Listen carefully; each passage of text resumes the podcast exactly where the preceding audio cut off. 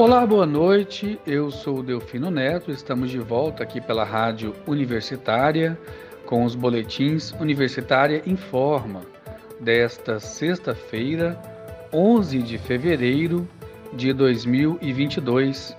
Este é o boletim das 18 horas e 30 minutos.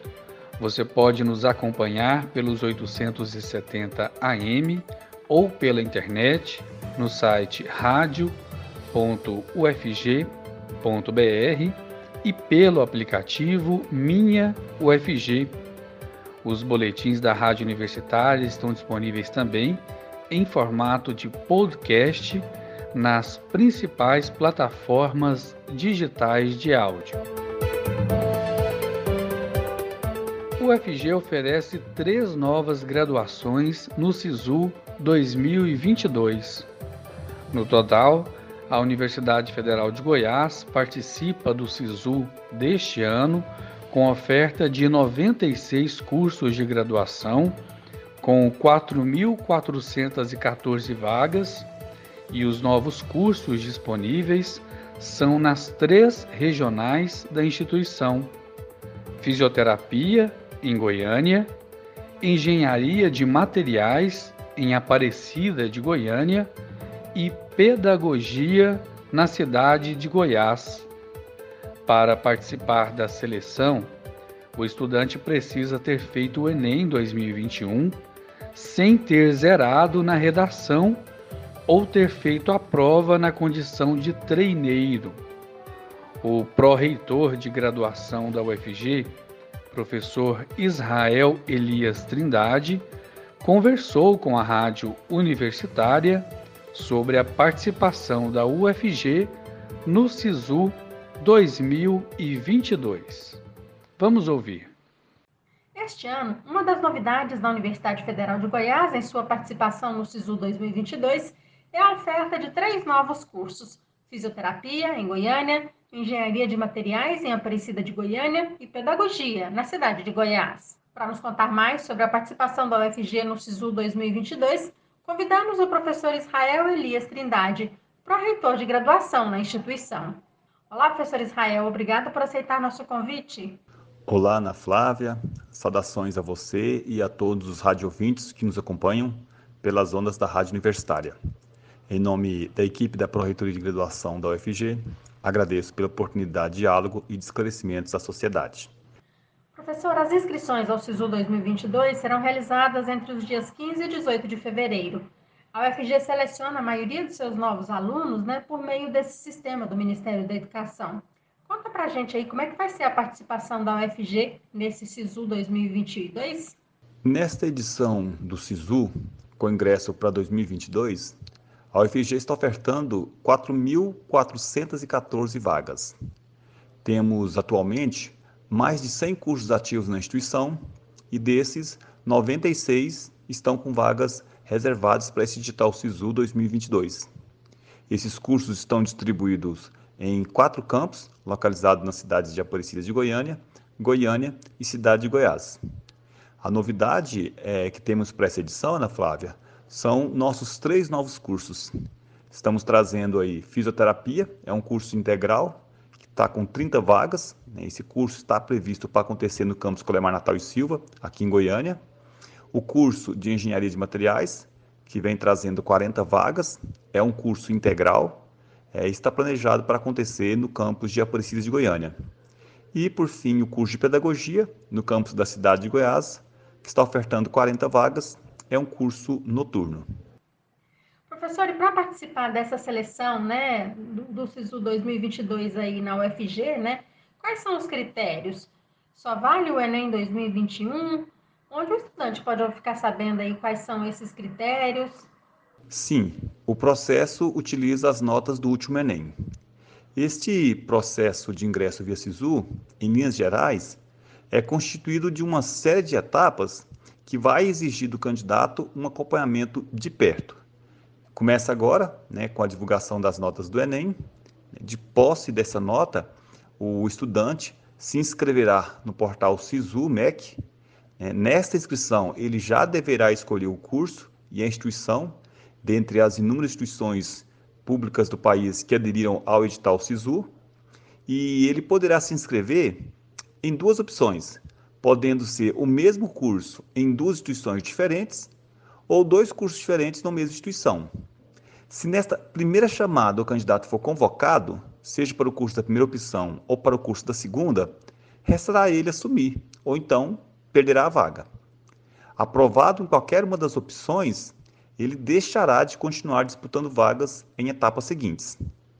Agora, se ele não for convocado na primeira chamada em nenhuma das opções, ele deverá manifestar interesse, em momento previsto no edital, no site sisu.fg.br, em continuar disputando uma eventual vaga em nossa universidade é, em chamada subsequente.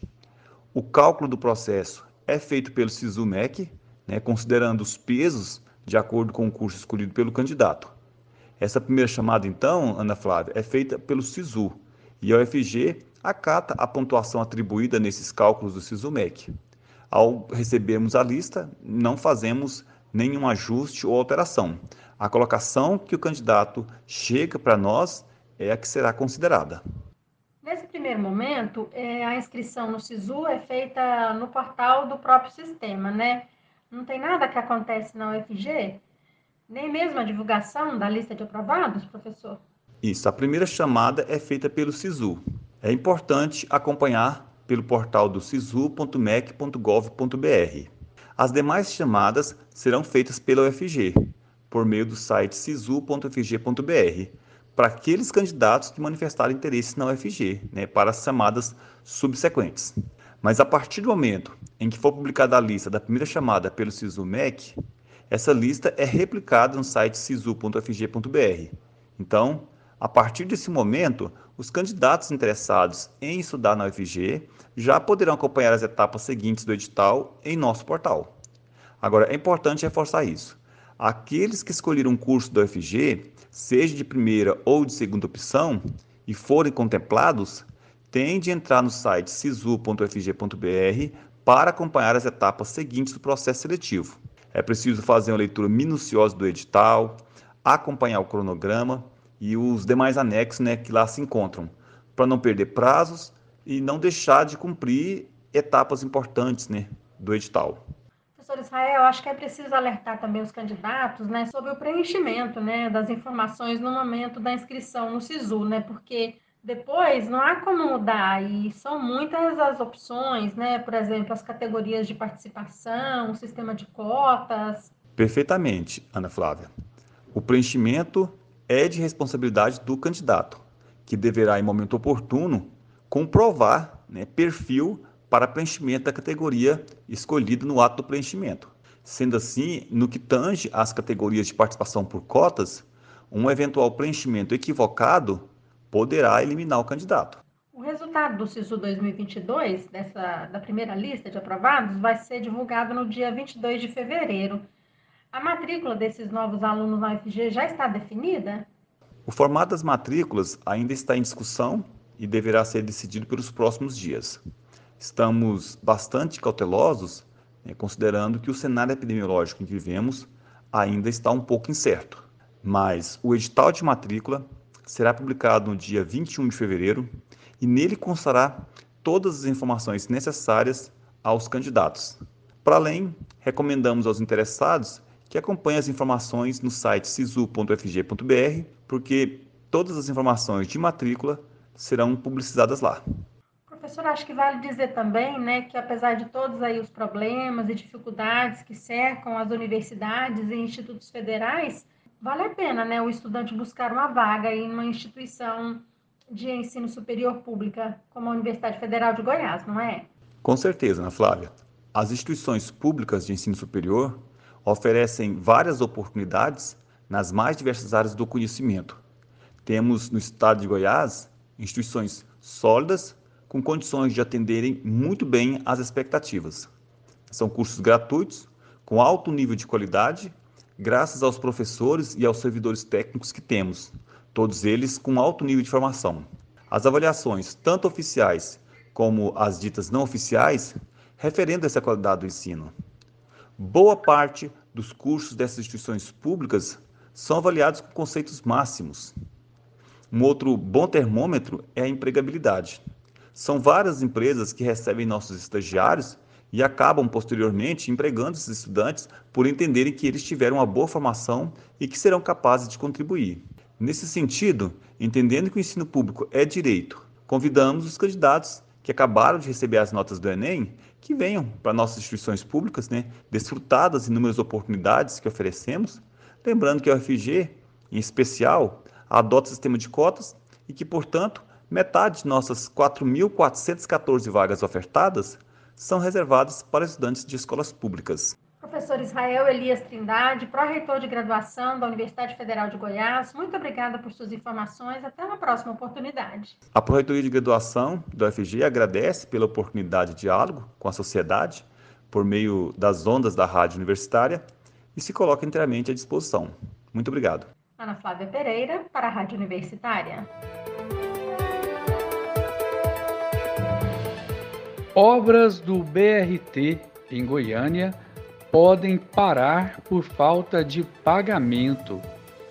As obras do BRT Norte-Sul em Goiânia, iniciadas em 2015, estão em ritmo lento e com previsão de paralisação para os próximos dias, devido ao não pagamento das empresas que operam na construção tanto do consórcio que realiza a obra quanto a que faz a supervisão, não receberam os recursos há cerca de cinco meses. Portanto, a previsão é que a obra pode parar em definitivo por falta de pagamento. Adriles Jorge comentarista demitido da rádio Jovem Pan sob suspeita de ter feito um gesto associado à saudação nazista ao fim de um programa, abriu diálogo com o presidente do diretório do PTB, Partido Trabalhista Brasileiro, de São Paulo, para se candidatar a uma cadeira de deputado federal pelo Estado. Integrante do Big Brother Brasil em 2015, Adriles ganhou repercussão nacional após ter sido dispensado pela Jovem Pan nas redes sociais. Ele recebeu apoio de políticos e celebridades alinhadas ao bolsonarismo. Um dos que saíram em sua defesa foi o deputado federal Eduardo Bolsonaro. Estados Unidos, Japão, Holanda e Coreia do Sul pedem que cidadãos deixem a Ucrânia. O presidente dos Estados Unidos, Joe Biden, advertiu que os cidadãos americanos da Ucrânia devem deixar o país imediatamente e acrescentou que não vai enviar soldados para resgatar aqueles que queiram fugir do país no caso de uma invasão russa. Os cidadãos americanos devem sair agora, disse Joe Biden em entrevista ao âncora Lester Rhodes, da NBC News, divulgada nesta quinta-feira. Não é como se estivéssemos lidando com uma organização terrorista. Estamos lidando com um dos maiores exércitos do mundo.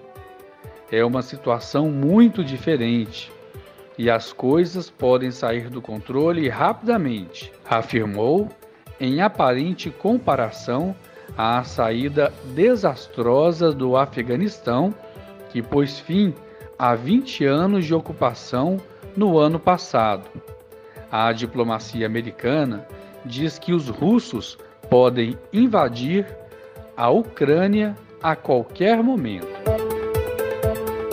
Prefeito de Goiânia, Rogério Cruz, afirma que em 2023 o IPTU terá como teto a inflação, mas ressalta que o atual sistema é arcaico e antigo Vamos saber mais detalhes com a jornalista Maria Cristina Furtado. O Imposto Predial e Territorial Urbano, IPTU, de Goiânia não terá aumento além da inflação no ano de 2023.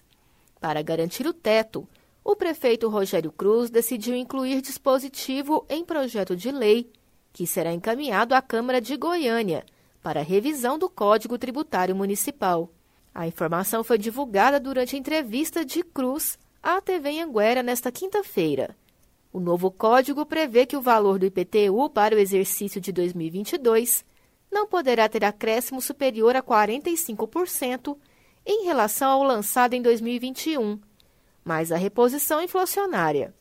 Este é um dos principais pontos polêmicos envolvendo o tema, porque foram registrados casos de aumentos que superaram o percentual. A Prefeitura afirma que há casos com erro de cálculo, que serão revisados. Além disso, o contribuinte também pode pedir nova análise do imposto devido. O código também afirma que no cálculo do IPTU para o exercício de 2023 e anos seguintes, enquanto não houver a nova planta de valores ou a nova lei, será aplicada a planta de valores vigente, observado também o percentual limite de 45%. Ou seja, o texto abre a possibilidade de novo aumento de IPTU neste percentual. Diante da declaração do prefeito, a expectativa é que este ponto do texto seja modificado e que o aumento em 2023 se limite à inflação. No entanto, ainda não há informações sobre qual será a metodologia aplicada em 2024. Este cenário pode provocar outro problema. Sem a possibilidade de aumento além da inflação, aquele contribuinte que teria reajuste no IPTU superior a 45% neste ano, mas teve o valor do imposto limitado pela trava, não precisará pagar a diferença ou consequência de valorização de seus imóveis em 2023. Cerca de 17 mil teriam aumento maior. Para a advogada tributarista Eleia Alvin, o cenário aponta para a falta de isonomia entre os contribuintes. A advogada ainda ressalta que a planta de valores será atualizada em breve. Com isso, ocorrerão novas alterações do IPTU na capital.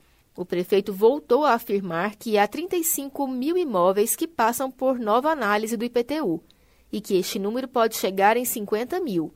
Questionado sobre quando essas revisões serão concluídas, Cruz diz que há casos em que novos boletos já estão sendo gerados. O chefe do executivo também voltou a justificar que o sistema usado é arcaico e antigo e afirmou que a prefeitura está trabalhando por melhorias. Na Câmara de Goiânia, vereadores críticos ao Código Tributário já se preparam para receber o projeto e apresentar emendas. Vereador Mauro Ruben, do PT, diz que as medidas anunciadas por Cruz são insuficientes para fazer justiça fiscal e levar o IPTU a ser pelo menos razoável. O petista afirma que irá apresentar mais uma vez todas as emendas que sugeriu durante a tramitação do texto original do Código, mas foram rejeitadas. Lucas Quitão, do PSL, aguarda ter acesso ao texto para tomar decisão técnica, mas afirma que o passo deveria ter ação que leve à queda do IPTU ainda este ano. O novo Código Tributário Municipal já provocou uma série de reclamações, como de moradores de condomínios horizontais, que pedem a revisão do cálculo, a possibilidade de judicialização. O HDT, Hospital Estadual de Doenças Tropicais, abre inscrições para seleção a diversos cargos profissionais em Goiânia. Vamos saber mais detalhes com a jornalista Silvânia Lima. O Hospital Estadual de Doenças Tropicais, Dr. Anuar Awad, o HDT, divulgou edital de um processo seletivo com vagas para diversos cargos profissionais em Goiânia. As inscrições são gratuitas e podem ser feitas nos dias 10, 11 e 14 de fevereiro, de forma presencial na própria unidade, que fica na Alameda Contorno, no setor Bela Vista, em Goiânia. As vagas são para os cargos de assistente social, auxiliar administrativo, auxiliar de farmácia, enfermeiro gestor de leitos, fisioterapeuta, fonoaudiólogo, técnico de segurança do trabalho, técnico de TI e terapeuta ocupacional. Os salários variam de R$ 1.346 a R$ 4.039. Para se inscrever, é necessário apresentar uma ficha de inscrição preenchida e levar todos os documentos listados no edital. Além do próprio edital, há informações e os formulários estão disponíveis para download no site oficial do Instituto Sócrates Guanais. Silvânia Lima, para a Rádio Universitária. Brasil entra em alerta para uma epidemia de dengue. Dados do Ministério da Saúde, do boletim Infodengue da Fiocruz e das secretarias municipais e estaduais de saúde indicam que o Brasil corre grande risco de enfrentar uma epidemia de dengue este ano. O último boletim do governo federal revelou que em janeiro deste ano foram registrados 40.127 casos de dengue no país. O número é 48% maior que no mesmo período do ano passado.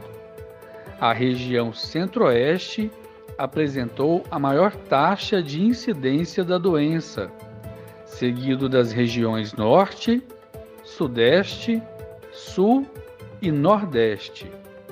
Para o infectologista Antônio Carlos Bandeira, coordenador do Serviço de Infectologia do Hospital Aeroporto, na Bahia, e professor de infectologista da Universidade de Salvador, três fatores contribuem para a possibilidade de uma epidemia da doença no país: a falta de educação e colaboração das pessoas, a grande quantidade de chuvas neste início do ano e o ambiente propício para a proliferação do mosquito transmissor Aedes aegypti.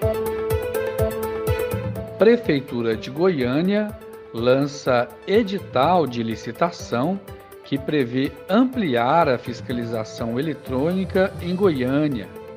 Secretaria de Mobilidade justifica essa ampliação como necessidade de redução de acidentes de trânsito na capital. Mais informações com a jornalista Maria Cristina Furtado. O novo edital para a licitação de equipamentos de fiscalização eletrônica em Goiânia prevê um aumento dos pontos na capital que poderão ser monitorados pela Secretaria Municipal de Mobilidade. Até 325 locais da cidade, entre cruzamentos e outros, poderão receber os radares fixos ou as lombadas eletrônicas. Na licitação atual, feita em 2017, o máximo era o monitoramento de até 258 pontos, ou seja, 67 a menos do que prevê o novo processo. Atualmente, a secretaria conta com 231 equipamentos instalados, mas 193 estão em funcionamento, já que 38 necessitam de aferição por parte do Instituto Nacional de Metrologia, Qualidade e Tecnologia, Inmetro. A abertura das propostas para esse novo contrato será no próximo dia 22 e a empresa atual também pode concorrer no pregão eletrônico do tipo menor preço. O documento caracteriza a fiscalização por faixas de monitoramento, que serão 609 para os radares e 70 para lombadas eletrônicas. O radar é o aparelho que mede a velocidade dos veículos e também identifica outras infrações, como avanço de sinal e de faixa de pedestres, e, em alguns casos, da faixa preferencial de transporte coletivo. Já a lombada ou redutor mede apenas a velocidade dos carros e normalmente são colocadas nos meios das quadras das vias e apresentam display informando o motorista o quão rápido o veículo está. O contrato atual é para fiscalização de 543 faixas com radares e 100 com redutores. O processo licitatório deste ano, além da contratação de radares e redutores de velocidade, também prevê a aquisição de outros equipamentos e tipos de serviço. O edital divide a cidade em dois lotes, o norte e o sul. A divisão se dá com um eixo montado pela Avenida T7, Rua 10 e BR-153. Cada lote poderá ser vencido por uma empresa diferente. Mas, devido a um possível transtorno que seria gerado para o processamento dos dados pelos técnicos da Secretaria de Mobilidade, o lote 2 Sul vai centralizar os serviços relativos ao processamento de dados e ao cercamento eletrônico de todo o município, além de conter as vias com maior fluxo de veículos e de pontos de monitoramento. O cercamento eletrônico é uma das novidades do processo licitatório. Ele consiste em uma tecnologia capaz de identificar o veículo por sua placa, o que possibilita verificar se o mesmo está ou não regular, como se foi objeto de furto ou roubo, por exemplo. É possível ainda fazer a medição do tráfego da cidade, que permite obter dados para estabelecer políticas de mobilidade. Também no lote 2, está a montagem do Centro de Controle Operacional, em local que ainda será escolhido pela Secretaria. A necessidade de redução do número de acidentes no trânsito de Goiânia e o constante aumento do número de veículos nas ruas são duas das justificativas que a Secretaria Municipal de Mobilidade descreve no edital de licitação para a nova fiscalização eletrônica. CPI da Covid-19 entrega denúncia contra Bolsonaro ao Tribunal de Haia. O Tribunal Penal Internacional, localizado em Haia, na Holanda, confirmou nesta semana ter recebido denúncia enviada pela cúpula da CPI da Covid-19 do Brasil, que acusa o presidente Jair Bolsonaro de crime contra a humanidade a denúncia é baseada no relatório final da comissão. Agora, cabe à Corte Internacional avaliar se dá ou não andamento às investigações. O Palácio do Planalto ainda não havia se manifestado sobre essa denúncia. Encerrada em outubro do ano passado, a comissão de inquérito pediu o indiciamento de 78 pessoas, entre as quais o presidente Jair Bolsonaro e ministros e ex-ministros do governo federal. As conclusões dos trabalhos foram enviadas para diversos órgãos de investigação nacional, como o Supremo Tribunal Federal, a Procuradoria-Geral da República e o Tribunal de Contas da União. O documento, traduzido para o inglês e com trechos do relatório final da CPI, foi enviado ao Tribunal Penal Internacional no fim de janeiro. A confirmação do recebimento pelo Tribunal Penal Internacional foi feita por e-mail ao senador Randolph Rodrigues, da rede do Amapá vice-presidente da comissão de inquérito. O Tribunal de Haia tem competência de julgar crimes que afetam a comunidade internacional, entre os quais os crimes de guerra, de genocídio contra a humanidade e de agressão. Bolsonaro foi indiciado pela comissão por nove crimes, entre os quais crimes contra a humanidade. O Tribunal Penal Internacional investiga e julga indivíduos acusados de crimes que atingem a sociedade e chocam a comunidade internacional. O Tribunal Penal Internacional de Haia realiza um exame preliminar para decidir se existe uma base razoável para iniciar uma investigação. E com essa informação, encerramos o boletim Universitário Informa das 18 horas e 30 minutos de hoje. Continue acompanhando a nossa programação pelos 870m, pela internet no site radio.ufg.br e pelo aplicativo Minha UFG. Nós também estamos nas redes sociais. Curta nossa página no Instagram e no Facebook. Eu sou Delfino Neto para a Rádio Universitária.